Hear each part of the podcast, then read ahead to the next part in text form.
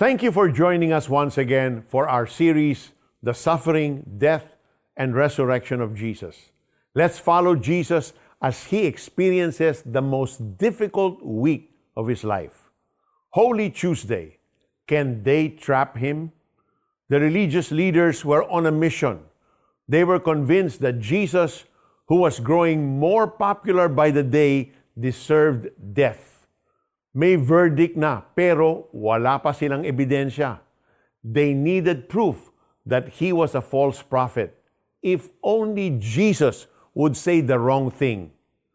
In four separate occasions, they laid traps by asking him difficult questions. First, on whose authority was he acting on?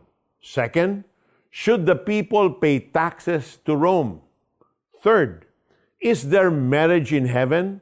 And fourth, which is the greatest commandment in the Mosaic law?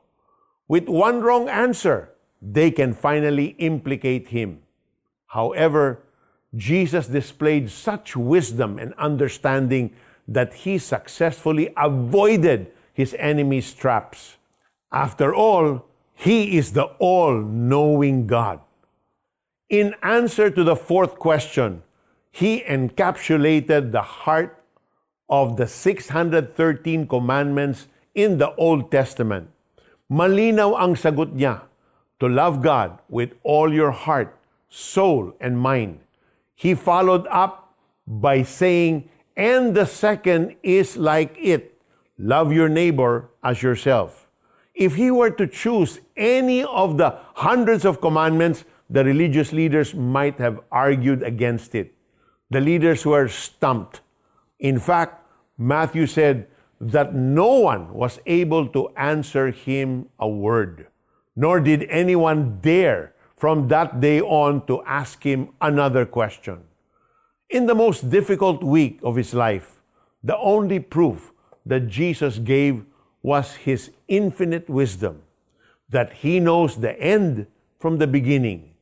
Truly, there is no trap big enough to catch the Son of God. Let us pray. Dear Jesus, there are many things that I do not know or understand.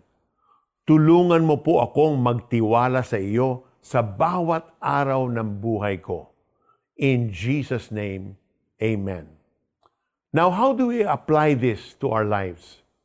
My friend, are you struggling with an issue right now that challenges your dependence on God's wisdom? Give Jesus all your questions and trust Him to answer them in His way and in His time. Guro, alin po ang pinakamahalagang utos sa kautusan? Tanong niya. Sumagot si Jesus, ibigin mo ang Panginoon mong Diyos ng buong puso, ng buong kaluluwa, at ng buong pag-iisip. Ito ang pinakamahalagang utos. Mateo 22, talata 36 hanggang 38. May we all put our trust in Jesus, who did not hesitate to suffer for us.